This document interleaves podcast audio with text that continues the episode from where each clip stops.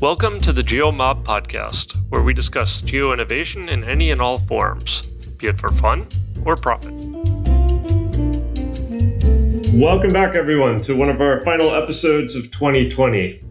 Very excited about this episode because our guest is not just a past GeoMob speaker and indeed a Splashmap's Best Speaker Prize winner, but the creator of a very, very innovative service. With me today is Chris Hildrey, one of the, the founder of Proxy Address you know, I've been doing GeoMob for about 10 years now, and actually more than 10 years, and we've had many, many speakers come through.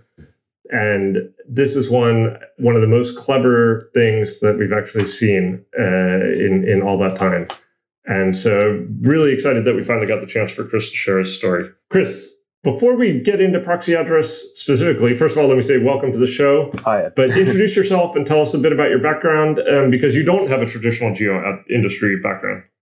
Uh, no, no, not at all. Uh, I think the last time I touched Geo was uh, GCSE Geography, actually. Yeah, no, so my, my, name is Chris, and uh, I'm, I'm, the founder of Proxy Address, and I also run a design studio called Hildrey Studio because my my background is in architecture, so so I'm an architect, and generally speaking, that's been my career path for some time. So I went to uh, got qualified through the usual long architectural route, picked up an extra research degree on the way through, and then yeah, I've been designing buildings until I came to the point of designing Proxy Address. So at the time that proxy address came about in a sense it kind of came about because of, of architecture really because of my frustration with architecture. So at the time it was 2017 and i was employed uh, as an architect and i was uh, running a project the, for the natural history museum uh, the rebuilding of the main entrance so getting the big blue whale jaw through the through the door. And at the time i, I was offered a place as a designer in residence at the design museum uh, down the road from the natural history museum and uh, that gave me the opportunity to to look into you know stuff that I wanted to look at beyond the, the normal traditional role of an architect, and, and that's where Proxy Address came from. Well, fantastic! I really think this is a great example of of my favorite kind of talk at GeoMob, where people come approaching the geo problem with completely fresh eyes, and thus they're able to come with a completely fresh solution. So, oh, thank you. But I, I, think before we dive into what exactly proxy address is, I think it's really critical, especially for our non UK listeners, that we kind of explained the the problem that they had. Because as someone who was was a foreigner who went to the UK myself I had not really grasped this problem. And and I think many people won't get it unless they've experienced it. And that is that is this. In the UK you're often asked there's no there's not always a simple way to prove your identity in that there there are no uh, id cards in the uk and there's no sense of really registering when you change address as there are in many other european countries and so you're often asked for proof of address, which consists of a, a, bank statement or a utility bill or something, which frankly I think everyone can agree is a pretty absurd system that like, you know, you would show up with a water bill and that somehow proves you who you are. But that is how it works. So so now that listeners have that context, tell us what proxy address is and how it how it helps solve that problem for for a unique segment of society. Yeah, so well as you say, you know, there's no standard form of, of sort of ID ID proof. And and I, think we, we had ID cards in World War II in the UK, and then since then, it's only really come up a couple of times. I think it was proposed in the 80s to attend football matches because of the various football hooliganism at the time, and then Labour tried to get it in in 2008, but that was cancelled by the by the coalition that came in in 2010. So there's been a couple of, of attempts to get ID cards in, but it, it doesn't really sit with the UK population. I think. I think you know the idea of being asked to show your papers is something that sort of culturally doesn't sit well. So as you say, what we end up with is this uh, absurd workaround whereby you have to demonstrate your identity with with your address and therein lies the difficulty that the address was, you know, something to describe a location. It's it's a way of organizing the built environment, but it's had this scope shift whereby now it's a facto form of ID. So the problem there is if you if you don't have access to your home, so if you get evicted, say, and you lose your home, you not only lose your shelter, but you also lose your address, and with it, you lose your de facto ID. Now, for people who are homeless, that puts them in a really difficult position because the point when you are evicted, say, which is the number one cause of the increase in homelessness recently in the UK, not mental health or substance abuse issues, it's, it's, it's the end of a private tenancy. So when someone faces that issue, and they need help to recover. So they might need, you know, bank account, or they might need to apply for a job, or they might need benefits, they might need to see a doctor, all those things that you might need to recover from that that situation that puts you in a position of need, because you lose your address, all those things are much harder, if not impossible, to access at that point when you need them most. So it becomes this incredibly dangerous catch 22, whereby you're prevented from accessing the support you need because of the same reason that you need it. Yeah, I, I, I actually had this situation when I moved first moved to the UK you know, I was staying with a friend, sleeping on his couch, and I had a job. And, you know, so they're like, oh, we need a, a local bank account so we can pay you. Mm. So I go to the bank and I say, I want to open a bank account so I can get paid. And they're like, well, we need proof of address. Yeah. And I couldn't, you know, it, it took me like several months before yeah. I could even get get this all set up so I could get paid. And not, it was crazy. Not, not only that, but even, you know, depending on where you are, you would have had a different process because different banks – uh, if you go into a different bank, they'll suggest something different, and then depending on the member of staff, they'll suggest something different. You know, the the, the level of inconsistency alone makes it nigh on impossible to get through any of these things because you know it, it there's no sort of standardized approach. And yeah it, it's incredibly dangerous. And that that kind of just sleeping on someone's sofa is a great example because actually you know typically when people think of somebody who is homeless they think of somebody you know sleeping on the street. But homelessness includes people who are sofa surfing, people who are in temporary accommodation as well. In fact, they represent the vast majority of, of homeless cases. And so you can have a roof over your head. You know, you can be sleeping on a friend's sofa uh, and move mm. every couple of weeks. But the, the dangerous thing is the the the instability of the situation that just stops you from ever getting back on your feet entirely. Yeah, I mean, you can really see how it could quickly spiral out of control. Oh yeah. So how does proxy address solve this? What is proxy address? So what proxy address does is it gives people who are moving around a lot a stable address so that they can provide stable credentials, really. So it unlocks the support that people may need at the point when they need it most. So ultimately what we do is, I mean, the ideal, as you might imagine, would be to give people homes to sleep in. But short of changing the entire sort of capitalist structure of the UK into compulsory purchase and making that more available, what we need to do is have a kind of stopgap. And, and, and ultimately, uh, what we do is we use the address data of various properties. So that's empty properties. So we have over uh, 500,000 empty properties in England alone, 200,000 of which have been empty for more than six months. So we use the long term 200,000 empty properties. We have properties owned by local authorities. We have addresses that are donated to us. Uh, we have addresses from housing associations, real estate companies. So we take all these addresses from different sources, each of them with explicit consent. And so we have this list, and against that list, we can have people who come to us uh, who ask for a proxy address. We can essentially tie the address to the individual rather than to a place. And what that means is that if, for instance, you are moving around a lot and you need to constantly have post going to people like the DWP or job applications, even if you move around a lot, that address, that outward facing address, can still look like the same address and it looks like a standard residential address so that actually you don't have the stigma of using, for instance, a care of address at a homeless shelter. Um, but it also means hmm. that you can sort of tie across the gap. So, so a huge problem for people who face homelessness for a short period of time is that just that little gap alone can have consequences for years. So, let's say you are sofa surfing for a couple of months. The data that people later need on you is basically gone. Because the address in most cases the address is not you know the interested party isn't interested in your address because of your location. They're interested in it because it acts as like a linchpin for the information about you. So it, it that's where the information is kept. Now without a constant address that information has nowhere to go. So credit reference agencies for example suddenly don't have data on you for a couple of months. And so then therefore you have what's called a thin file which means that you have trouble accessing credit for years down the line. Yeah, I, I had that problem as well. So after I was in the UK for a couple of years, I tried to get a credit card, and yeah, you have to fill in this form, and they're like, you know, list all the places you've lived the last you know five years or whatever, mm. and of course it required a UK address, which I couldn't put in, and as a result, you know. You can't go to the next stage of the application. Yeah, I had exactly this problem. Yeah, exactly. And and you know when when talk about sort of the, the credit implications for people who are recovering from homelessness, you know, it's not that it's going to necessarily infringe on their ability to get a business loan or something. It's it's more that things like paying for utilities, for example. Let's say the person does get back on their feet. it, when they get into a flat, then they can't pay in arrears for utilities because that's a form of credit. So now they're going to have to get somewhere with a prepaid meter, um, which both costs more and you know costs money to install and all that kind of stuff. So that, there's this kind of ripple out effect that happens just from this one little little issue. So as I say, with proxy address, what we do is give that person an address uh, that comes with explicit consent. They can use it as they would a normal address. But it essentially steps in to grant them all the access that they need to the services they need. And and this was a really key thing is is it, the, the design of the system was about trying to work with what already exists. So trying to t- serve up that information that the person needs and provide it in a standard address format.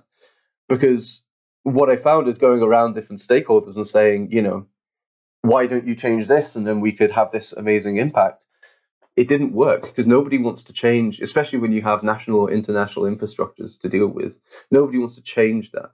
So my right. my challenge as a designer was to say, okay, well, really was to understand how these different systems worked and, and design around that to make sure that it could be essentially deployed with the existing system. So lots of questions there, Chris. So you say we give them an address. That means it's it's you as like the proxy address organization or you're working together with local government or charities or, or, how does it really work yeah so ultimately it's a proxy address is a service we provide to the local authorities so to the local councils and and the reason for that is well first of all uh, there's a clear touch point for people who are at risk of or currently experiencing homelessness because if they want any help from the state with homelessness they need to go to their council so that's where we pick it up rather than having to try and reach out to people individually, uh, which is obviously incredibly difficult. The second thing is that there was a piece of legislation that came came up while I was actually working on this project called the Homelessness Reduction Act. So this got royal assent in uh, April 2018, and it puts, as, as, as a law, it puts a lot of additional duties onto councils to prevent and relieve homelessness,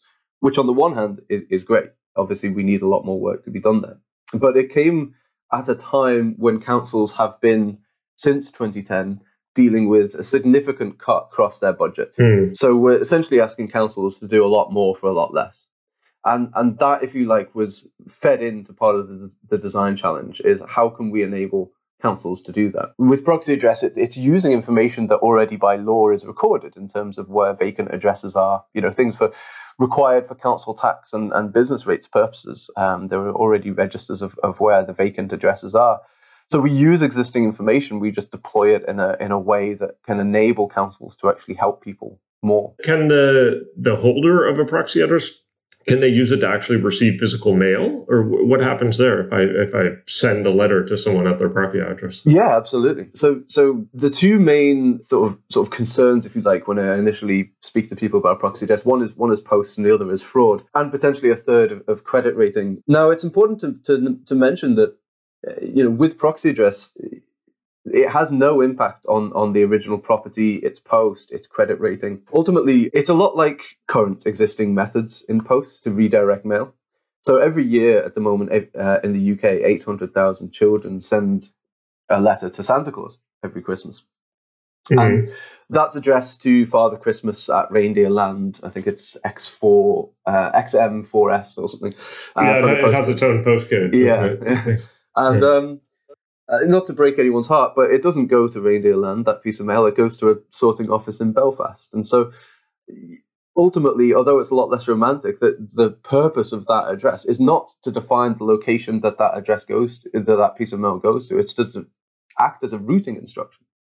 And therefore, the address on, a, on an envelope doesn't have to be where that goes. And you can see that all the time. If you if you've ever redirected a piece of post or move home and use the standard redirection systems, that's what they do. You know, it's simply a line on a on a database that says take this and put that there instead.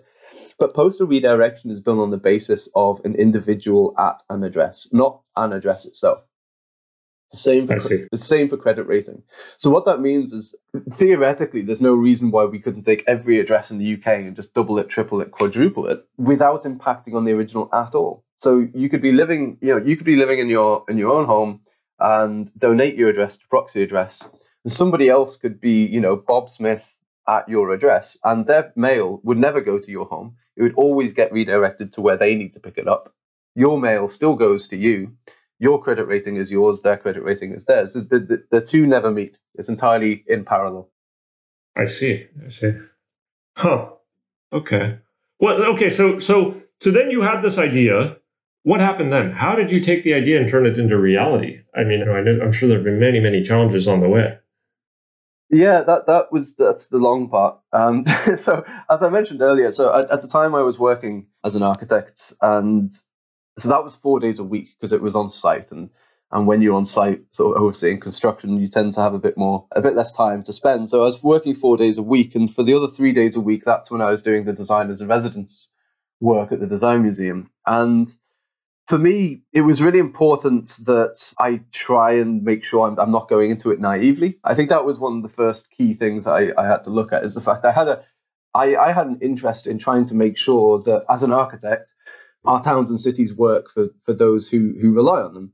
But at the same time, I, I was you know acutely aware that I hadn't I was lucky enough not to have any personal experience of homelessness myself. So first of all, I went around the country and I spoke to as many people as I could basically. So I, I spoke to people who were homeless, people who used to be homeless, frontline charity workers, policymakers, you know, post people, financial people, people from the House of Lords, you know, any anybody who would listen to me, really. And and it's the things I learned through that that, that really shaped Proxy and, and how it works. Because as a sort of designer, I, I would walk into quite uh, dry environments, let's say, for instance, a, a, sort of financial regulatory environment.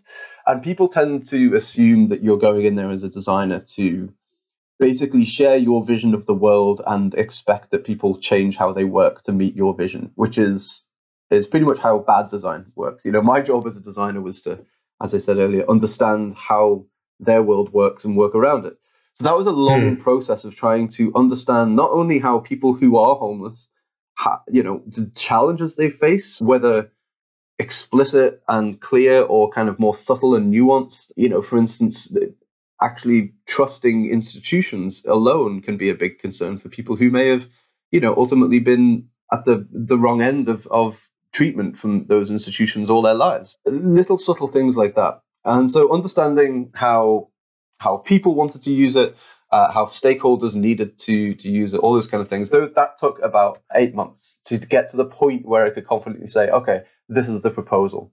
So the that proposal in concept was exhibited in the design museum, and that was a big help because that was exhibited for about four months, and I think we had it was about quarter of a million visitors to the exhibition. Um, so from that, we got quite a lot of people coming to me saying, you know, oh, this is something that could be interesting. You know, can we have a further discussion? So that this initial platform, this kind of jumping board of the Designers in Residence, was absolutely crucial to sort of getting it off the ground with the required velocity to to give it a bit of airtime, and then just running with it from that point. So then it was going off and trying to move it to the point of, of realistic implementation and, and that's where you know the, the more serious elements of you know, risk mitigation, compliance with anti-fraud legislation, all these kind of things come into play. And right. and, and, that that for me is almost the meat of it, really. It, it's similar in a sense to, to architecture. You know, you start off trying to visualize at a conceptual level what a building should be like, but actually it's it's when you're going through that transition, as you said, from concept to reality,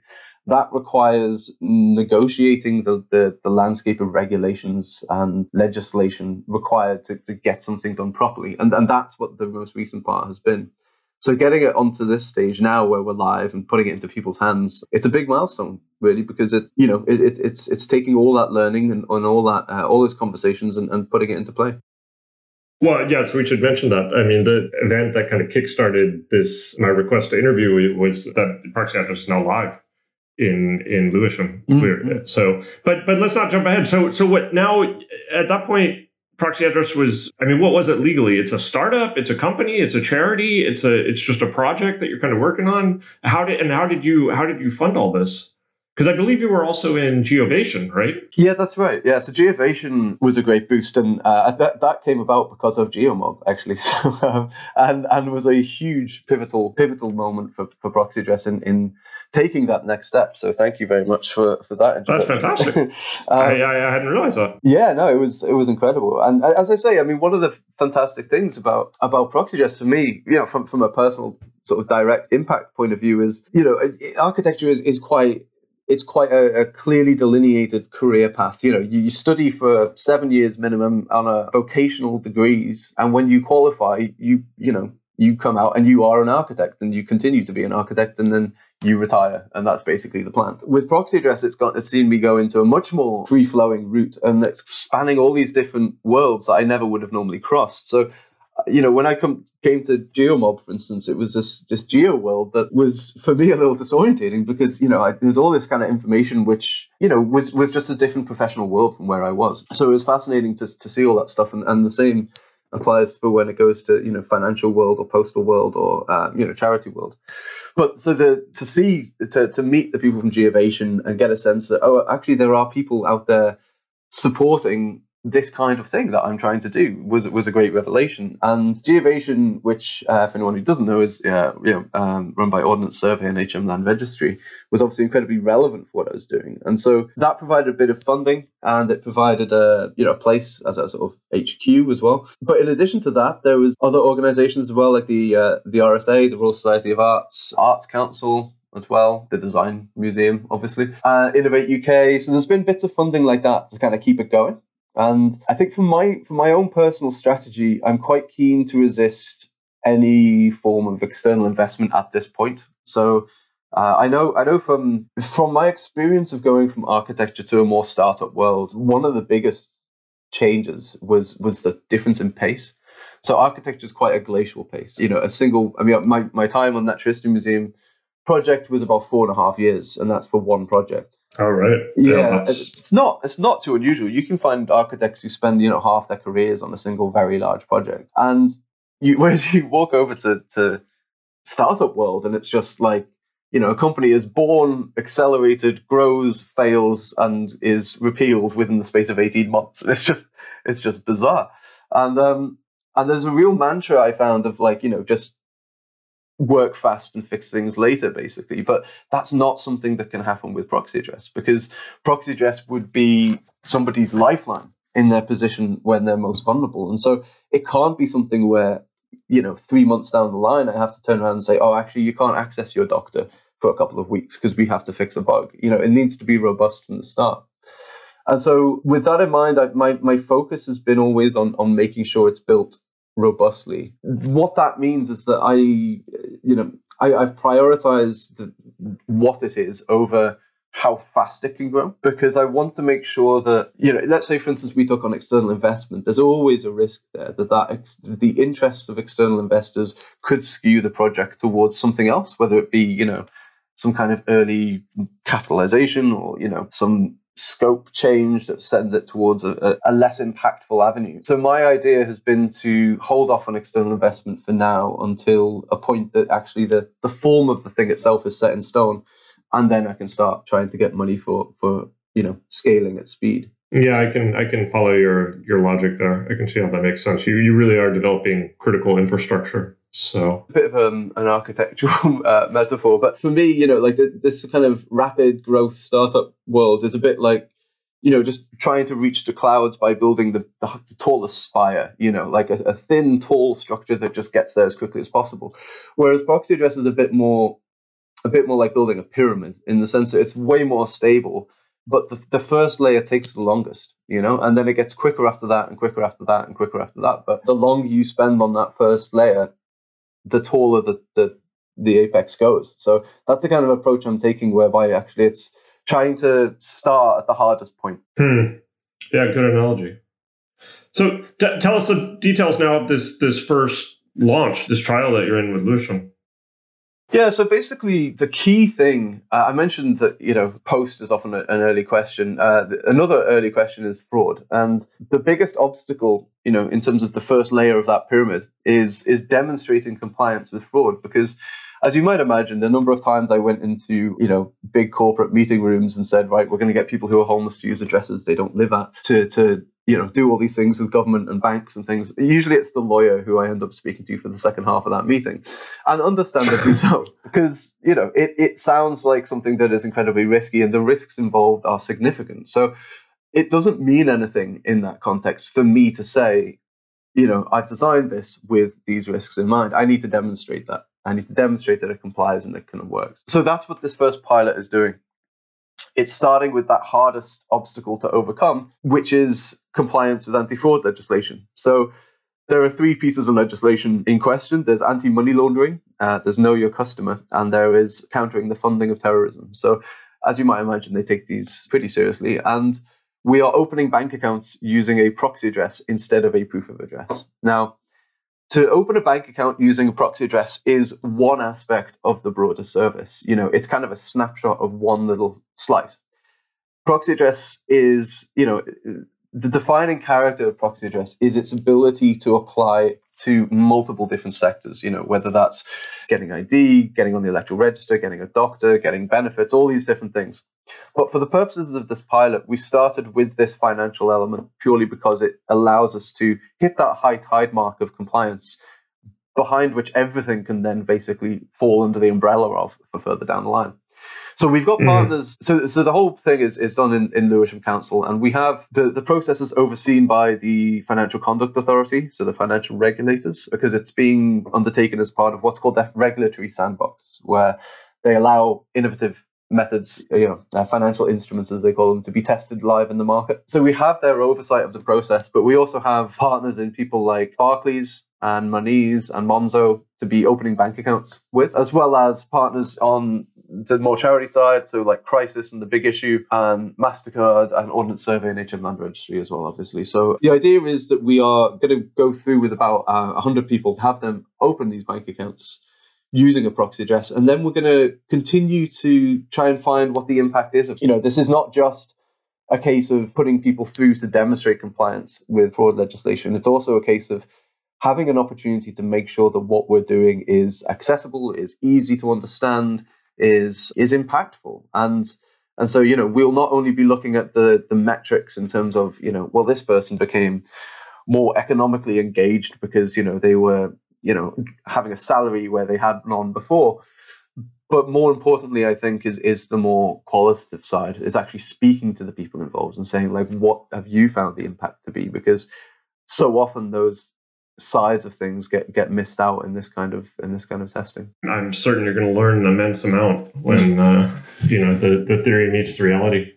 Oh, absolutely. Um, yeah, if, if, there's one thing I've learned working with you know people in general, is that there's there's nothing predictable about it. There's always a surprise. You know, massive congratulations for for the progress that you've made and taking this from innovative idea to actual execution. I mean, you should you. you. should really be quite pleased. Well, thank you very much. What you know, 2021 is just around the corner. What is what does that hold for Proxy Address? What how how do things going to move forward?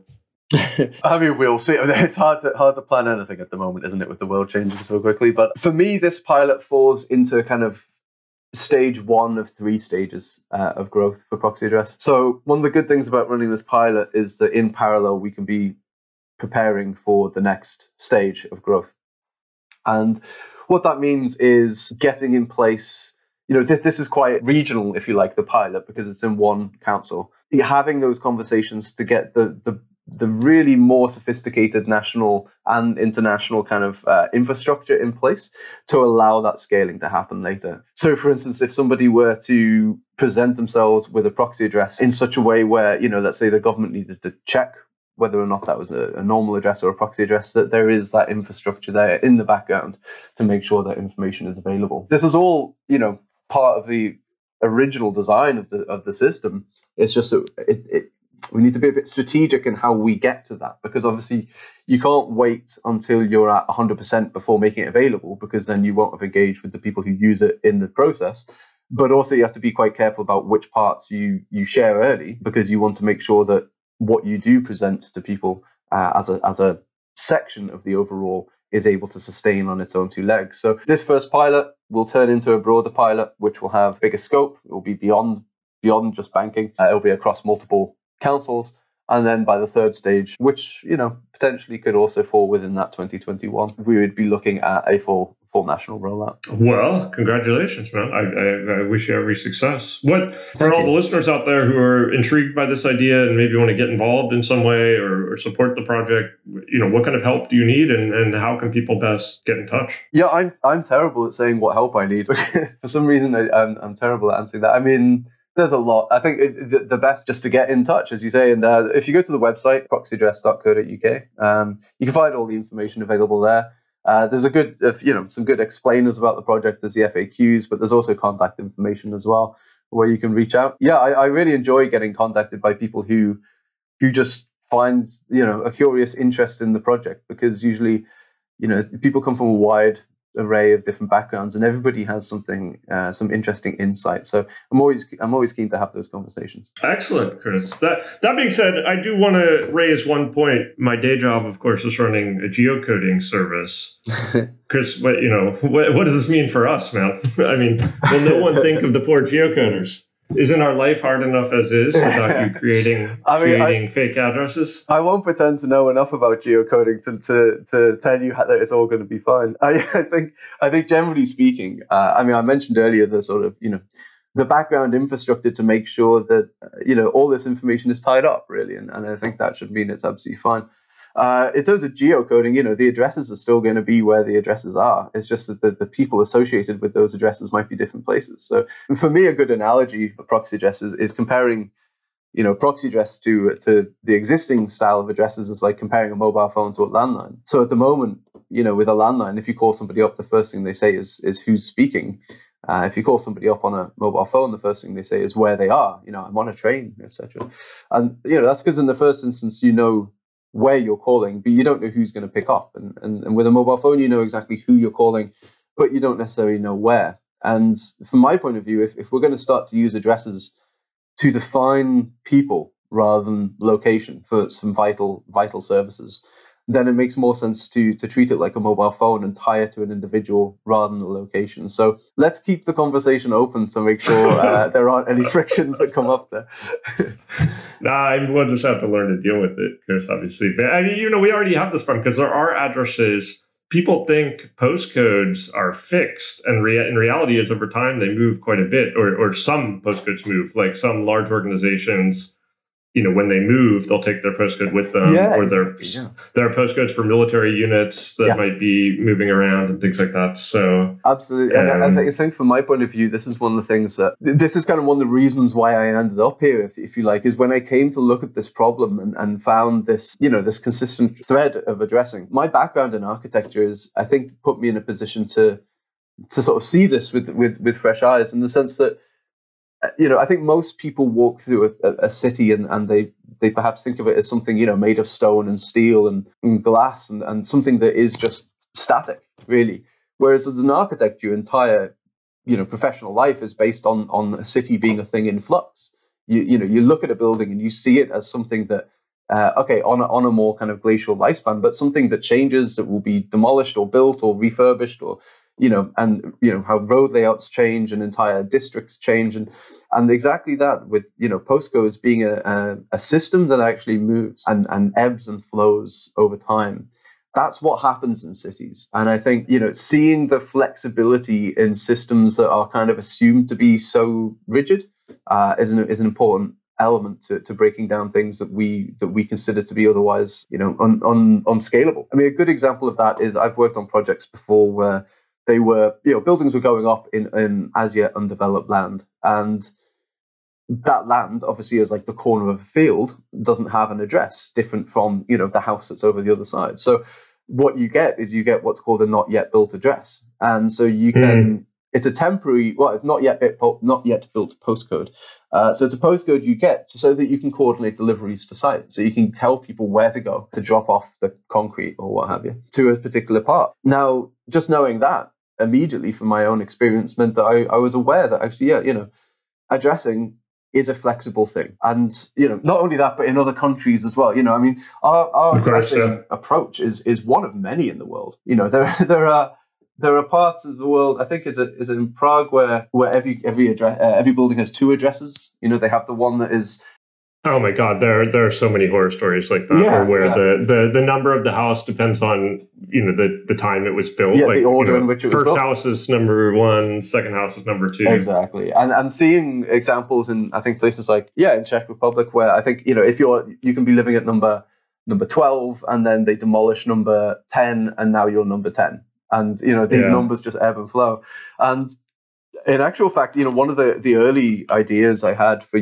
addresses to be used was um, it came out of some research I did early on in the project. So I got access to the PAF database and I ran a few sort of analyses through on that to just see what if there were any weird aberrations I could interpret or make use of. And one of the things I found was that of every street in the UK with a number 14, uh, 34% of those streets didn't have a number 13. Uh, just because. Oh yes, of course. I remember you mentioning that in your GeoMob yeah. talk. Yeah, it, it's, I mean, it was bizarre, it was just you know two two councils have banned the use of number thirteen in all future housing developments, and uh, in Birmingham the the number of uh, missing 13s goes up to 74%. So they're very superstitious there. it's, it's really bizarre. And in actual fact, I mean, the reason why the two councils who have banned it have done is because people tend to be put off by it. So they, they the houses tend to sell for around three to five percent less for a lower price. So, so people buy them and then they submit the paperwork to change it to 11A with the council so that they can then flip them for a, a profit and the council just basically has a lot of paperwork and no no you know financial interest in the in that maneuver. So they just banned the uh, the use of 13s, and so there's 160,000 of those missing number 13s across the UK, um, which again is just you know address information out there that is missing and, and is available and up for grabs. And and this is one of the really interesting things for me that that